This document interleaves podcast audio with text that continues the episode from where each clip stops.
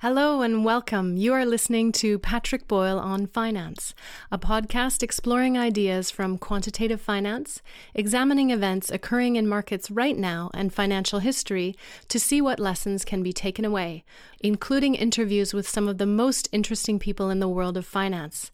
To learn more about the podcast, visit on finance dot org.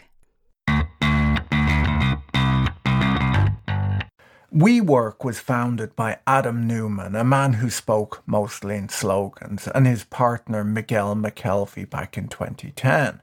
Adam made some big claims, like that WeWork, a short-term office leasing company, would elevate the world's consciousness, unleash every person's superpower, and that it operated on a WeOS, an operating system that makes work better and living better. So yeah, slogans.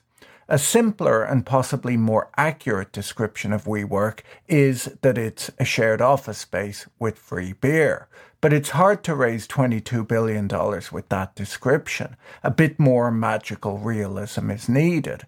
That's why Neumann, a man who was hardly ever seen near a computer, pitched it as a tech company and claimed that WeWork was the world's first physical social network.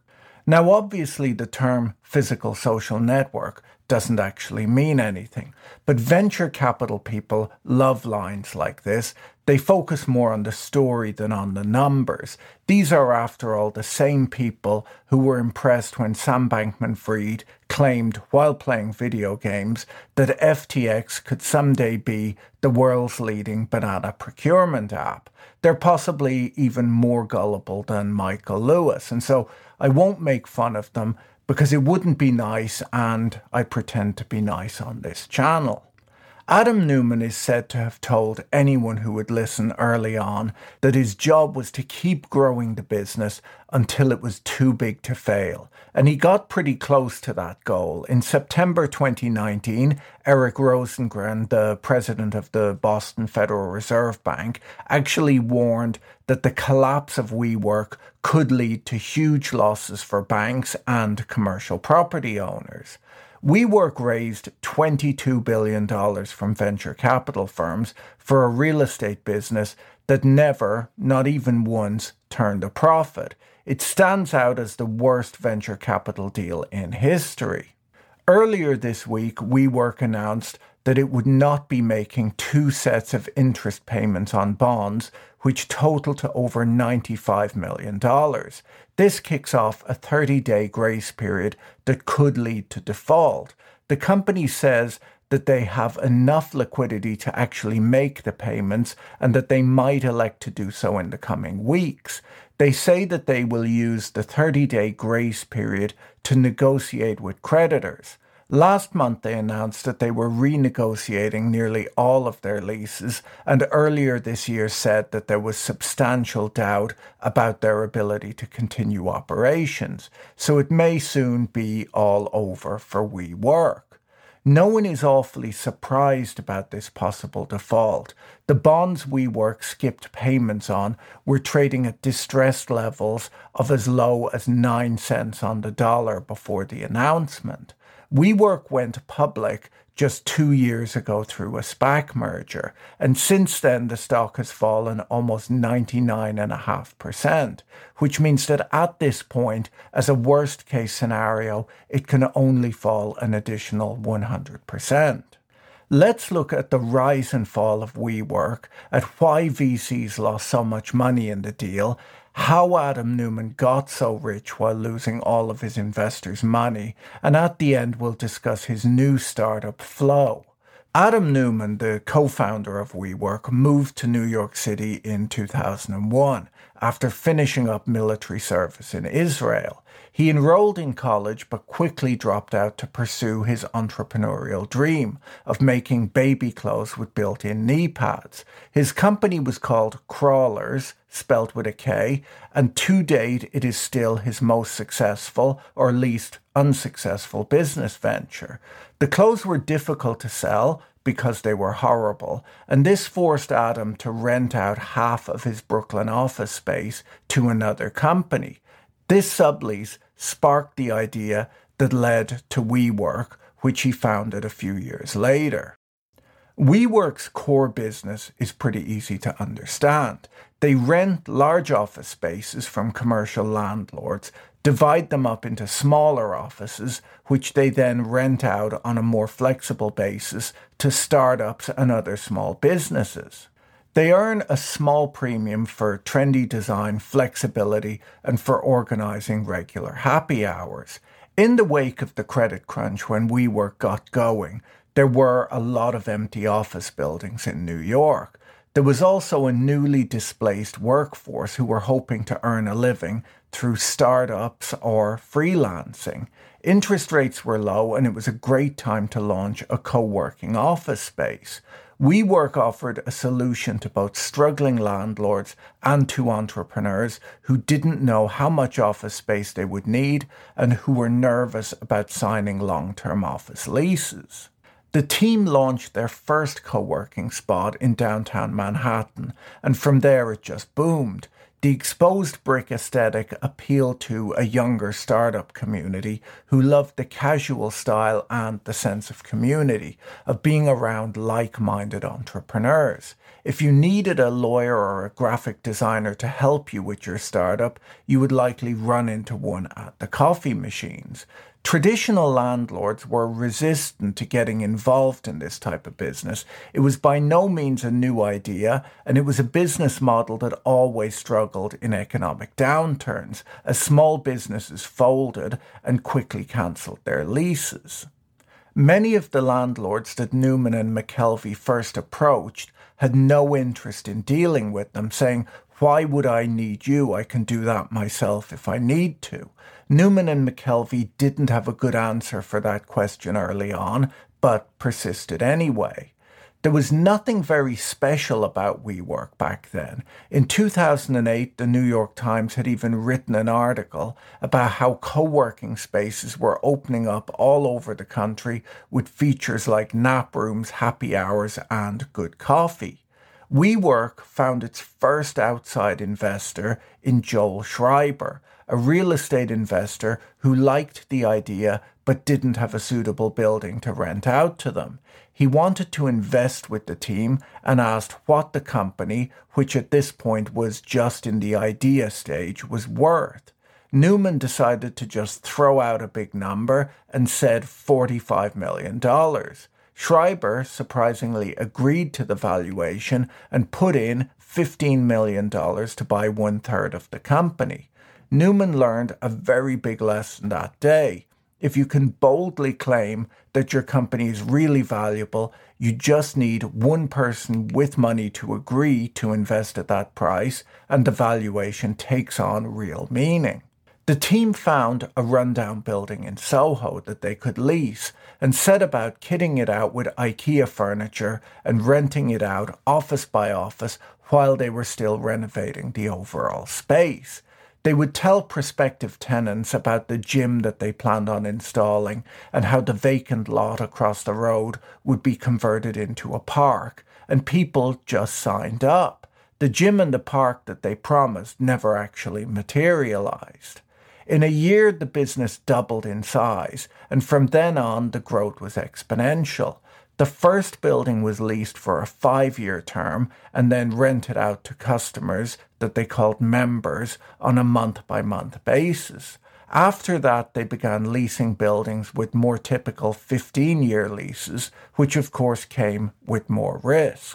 Adam had married Rebecca Paltrow, a cousin of Gwyneth Paltrow's, who had wealthy friends, and he would pitch his scheme to them.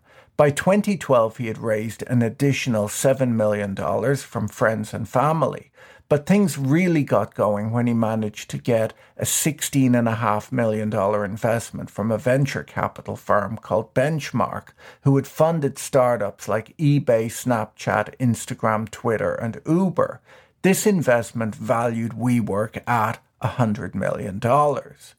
Co-working rentals was a business that many real estate investors avoided because it was both risky and a low-margin business. When it went well, you didn't make very much money, and as soon as a recession occurred, you lost all of your tenants, which could lead to bankruptcy.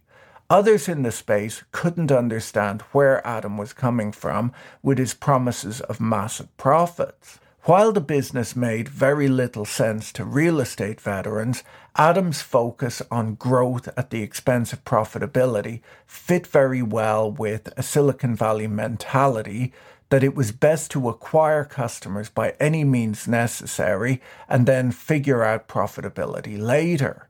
Real estate is a very different business to software, where there's next to no cost associated with getting an additional customer to download your app or convincing other people to use their personal cars as taxis. On top of that, the office real estate business has no moat to protect you against competitors.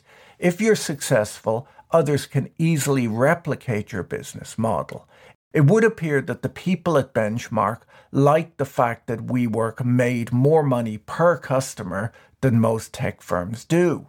Tech firms can go years without earning any revenue from their customers, but mostly it seems they just liked Adam. He was a good talker, and they felt that if they gave him money, he might find a way of building something great with it. So that's what they did. The one difference between WeWork and all of the other co-working spaces that were sprouting up all over the world at the time was Adam's access to capital. The competition were trying to run profitable businesses, while Adam was just trying to grow revenue as fast as possible because his investors cared more about growth than profits. Now that WeWork had V C funding, something previously unheard of in real estate, Adam set to work trying to make the business look more like a tech firm than an office rental business. This was no easy task for him, as Adam barely knew how to use a computer, and his head of I T at this one hundred million dollars startup was a sixteen-year-old high school kid nicknamed Joey Cables, who installed routers in the buildings for minimum wage and who couldn't be contacted if there was a problem during school hours. WeWork quickly hired a team to develop all sorts of terrible software so that the firm could somehow justify its tech stock valuation. They built an in-house version of LinkedIn so that WeWork members could connect to each other. Very few customers used this because LinkedIn already existed, and why would you use a version of it with fewer users? They built software that was supposed to be like Google Analytics for offices, which tracked conference room usage and used sensors to work out where people liked to hang out in the building. They experimented with face recognition cameras and microphones in meeting rooms that could track facial expressions and tones of voice. The idea was that it could tell members how interested their guests were in the meetings that they hosted. Sensors near the coffee machines revealed that lines get a bit long in the mornings, and other business insights gleaned through this office tech were that people liked desks near windows. Impressive stuff.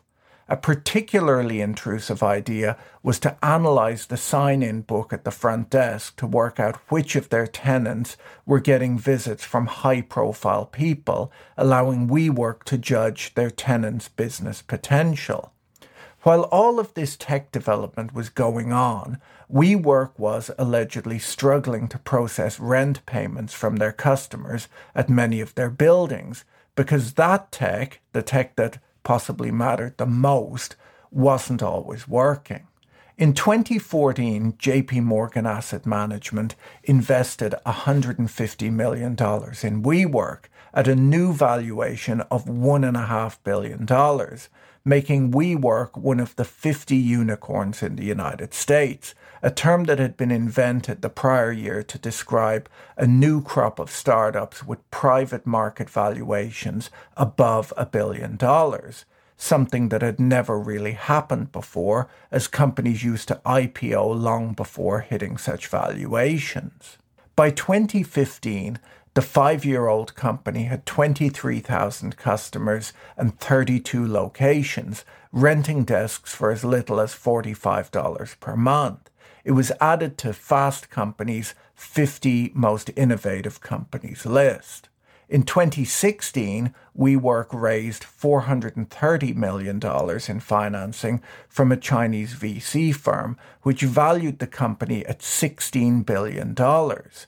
Adam's pitch to potential investors at this point was that WeWork could grow at whatever rate investors wanted, so long as the investor was willing to fund the growth.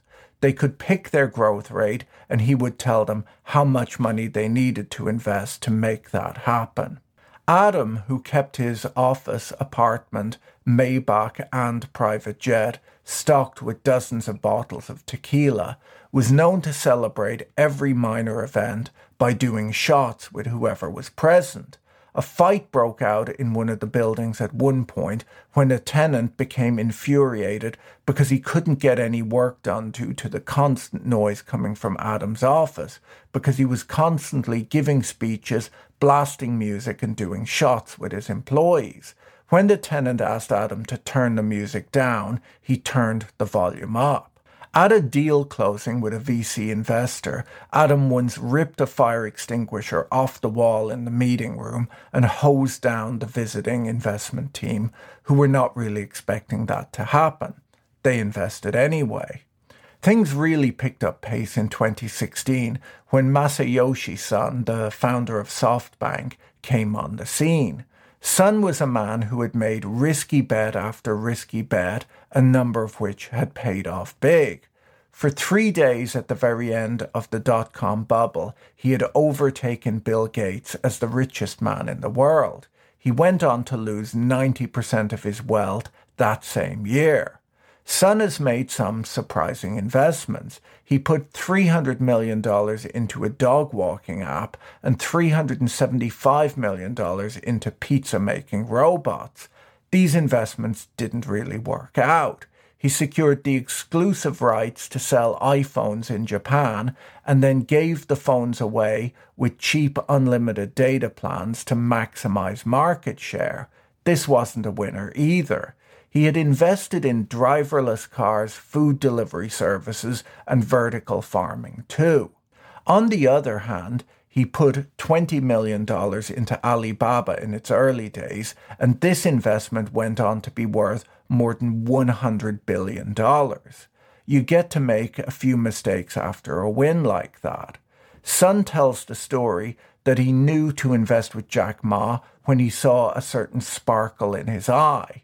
Masayoshi had just raised one hundred billion dollars for his Vision Fund, mostly from the Saudi Arabian and Abu Dhabi sovereign wealth funds, when he met Adam Neumann and saw a similar sparkle in his eye. Adam pitched that WeWork was a tech company to Son, explaining how his team were developing a standing desk that automatically adjusts to a member's height, keyless entry systems, and a phone booth with smart lighting. This possibly sounded better than pizza-making robots to Son, who was enamored with Adam, but told him that he was being too short-sighted. Adam made a crazy pitch, and Masa told him that it wasn't crazy enough. He said, "That's great, but let's make it ten times bigger." Son decided to invest four billion dollars into WeWork. This was Vision Fund's biggest investment to date and is one of the largest venture capital investments of all time. He pulled out an iPad and both men signed a letter of intent. The time taken from meeting Adam to signing the contract, which included a twelve-minute tour of a WeWork building, came to under thirty minutes.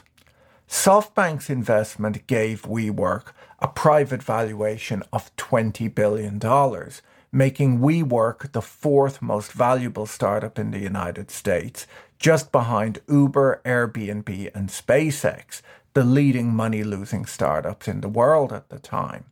In twenty seventeen, WeWork doubled in size, opening an additional one hundred co-working spaces around the world. Neumann described the decision to open locations in Africa not as a growth opportunity, but as a duty to community and growth because of how WeWork affects G D P and employment. In many ways, I think that he's more spiritual than Jack Dorsey. The core business, while growing rapidly, was unprofitable, but Neumann diversified into other unprofitable business lines. WeLive rented out tiny apartments with communal spaces, which were supposed to mitigate loneliness and suicide. The units had two Murphy beds crammed into a studio apartment, with mattresses separated by a curtain. They suited New Yorkers who were concerned that their apartments were already too spacious. There was WeBike, WeSail, WeEat, WeMove, a gym called Rise by We, and of course the WeWorld concept.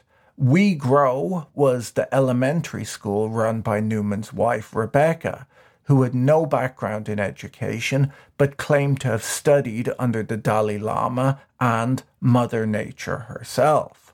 The New York Post described WeGrow as New York's most obnoxious elementary school. The school committed to unleashing every child's superpowers, well, every child whose parents could pay the forty-two thousand dollars a year in tuition. Anyhow, I don't know, you, you can't really expect unleashing superpowers to come cheap, even with V C funding.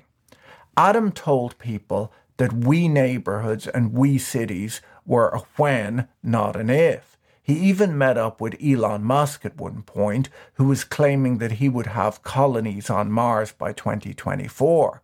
Adam offered to help out by building a WeWork co-working space on Mars.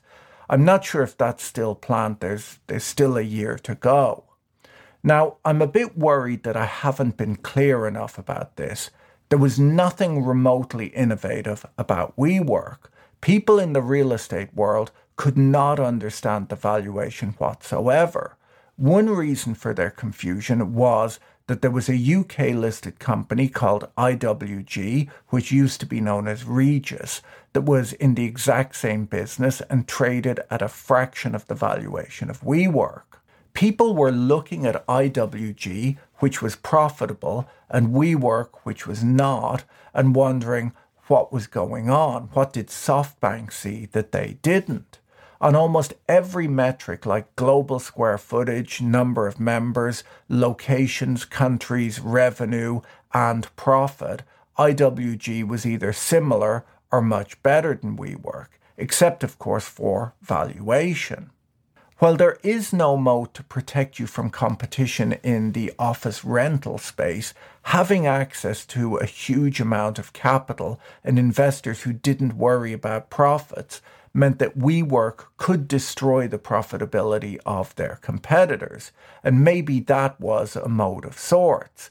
They would send teams to hand out leaflets at competing office spaces, offering one, two, or even three years of free rent to entice small businesses to move to a WeWork office. With SoftBank money, WeWork was now paying real estate agents much higher fees than the competition in order to quickly secure the best locations. They would pay one year's rent as a fee to the agent and often offer their new tenants a year or more of free membership to convince them to sign up. This meant that a new building could go two or three years without generating any revenues at all. Another problem they were running into is that there were just not enough startups out there to rent all of the office space that they were bringing online. They began pitching to big firms like J P Morgan, I B M, and the Guardian newspaper that they should unload their real estate and move into more flexible leases in buildings operated by WeWork. They did end up renting space to a number of big firms. Masayoshi Son had pushed Neumann to take his goals and multiply them by ten, but it seemed that there wasn't actually enough real estate available for WeWork to hit these new goals. New construction was popping up all over Seattle, for example, but the WeWork team found that if they occupied every new building going up in the city, they still would not hit their target. Landlords were also aware of how much SoftBank money WeWork had to spend and how fast they wanted to move, and so pushed up their rents and refused to budge on pricing. WeWork would just pay the premium to keep growing. In the twenty tens, massive amounts of money was flowing from V Cs like SoftBank into everything from scooter rentals to food delivery to all-you-can-watch movie deals, burning cash to acquire customers. Facebook, Uber, and Airbnb all identified as platform businesses, as did Beyond Meat, Peloton, and Casper mattresses. When the popular YouTuber and N Y U professor Aswat Damodaran argued that Uber's total addressable market was the one hundred billion dollars taxi and limousine market, Silicon Valley V Cs shot back, arguing that it was instead every car on the road. This kind of belief was necessary to justify some of the crazy valuations that were happening in the private markets at the time. The tech unicorns themselves were, of course, reluctant to go public, as it might be more of a struggle to convince people outside of the Silicon Valley bubble that any of this made sense. Jeff Bezos had raised just one round of V C funding before taking Amazon public. Mark Zuckerberg had gone through five rounds of fundraising. WeWork had stayed private long enough for SoftBank to invest in a seventh round of financing. WeWork lost over two billion dollars in twenty eighteen, a loss well beyond anything Amazon, the ultimate growth before profits company, had ever managed in its fastest growth phase.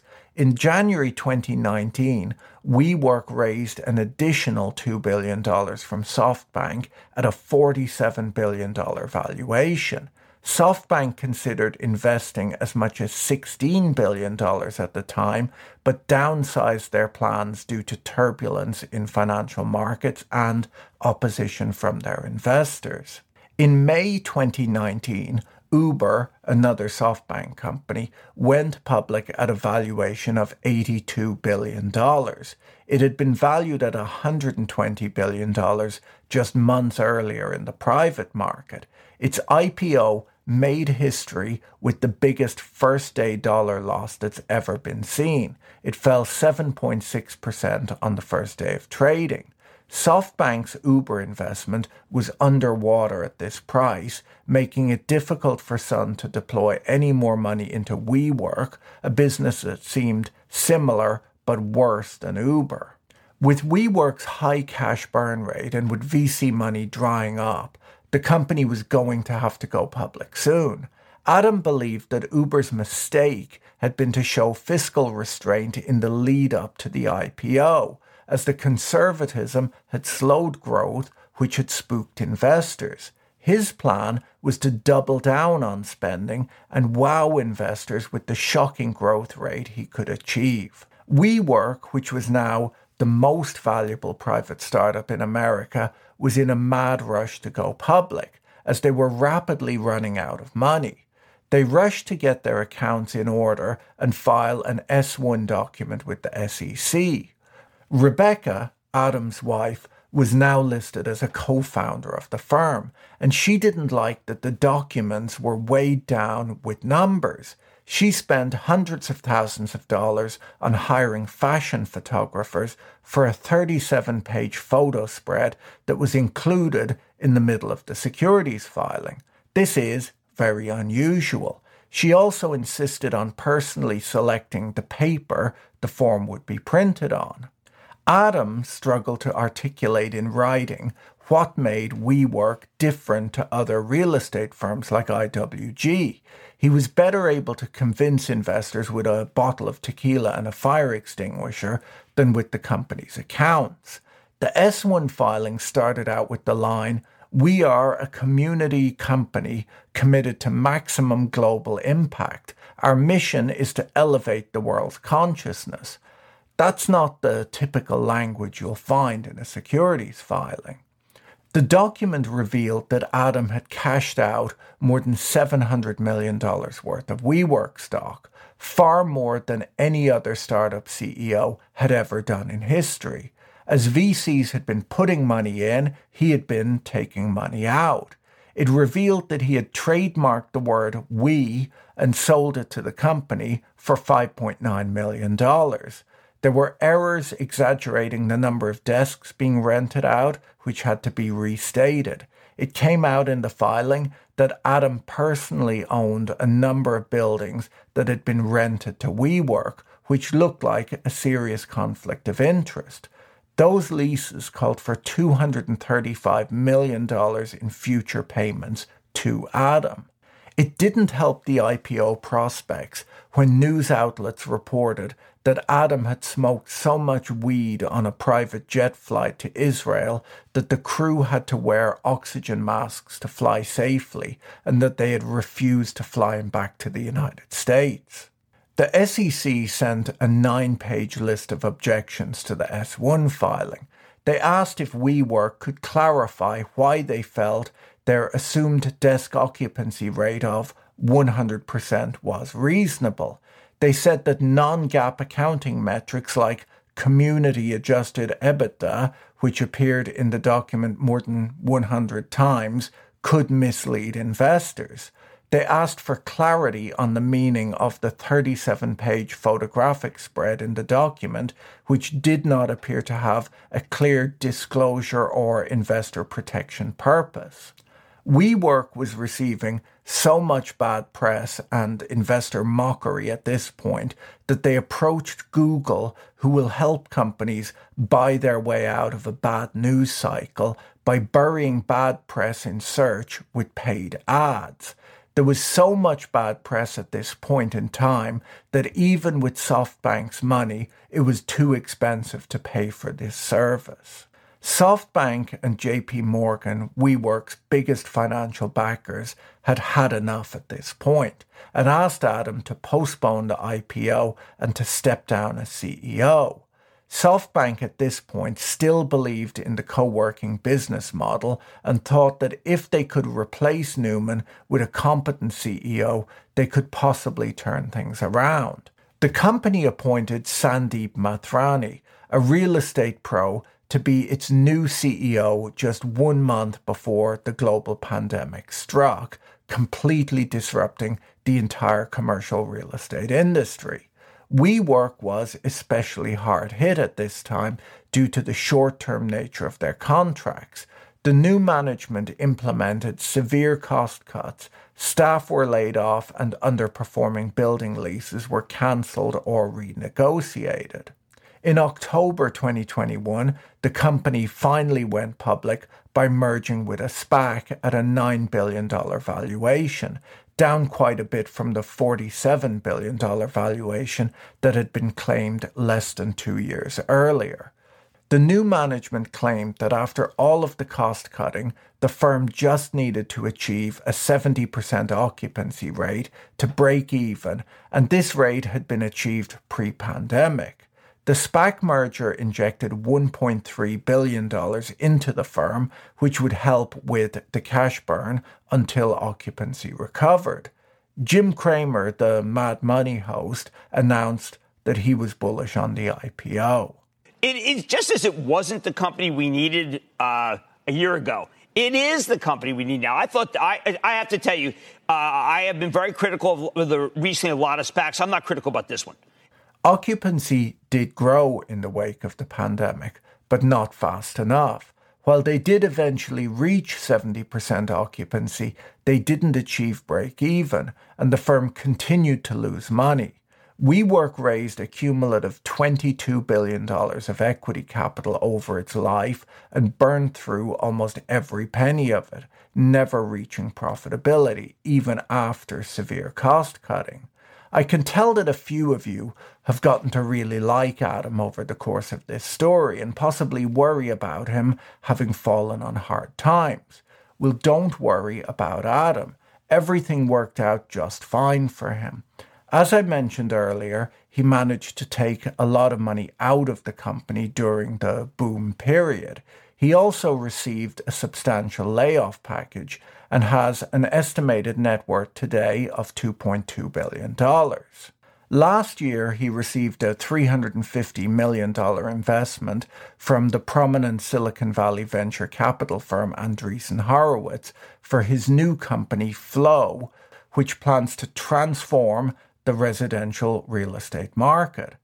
The investment, which is the largest individual check Andreessen Horowitz has ever written in a round of funding to a company, valued Flow at more than one billion dollars before it even opened its doors. Mark Andreessen wrote in a post on his website when announcing the deal, "It's often underappreciated that only one person has fundamentally redesigned the office experience and led a paradigm-changing global company in the process, Adam Neumann." The company says that they hope to address some aspects of the United States housing shortage through technology, providing equity for renters and a new type of social interaction. So that sounds great. Let's hope that this new business goes on to be as successful as his first business, Crawlers. Thanks for tuning into this week's podcast. Send a link to a friend if you think that they might enjoy it too. Have a great week and talk to you again soon. Bye. If you enjoyed this episode, be sure to subscribe so you're notified when a new episode is posted. Thank you to everyone who is supporting this content on Patreon. If you enjoyed this content, you can find more like it on YouTube, on the Patrick Boyle on Finance channel, or follow us on Twitter at Patrick E. Boyle. Thanks for listening. Bye.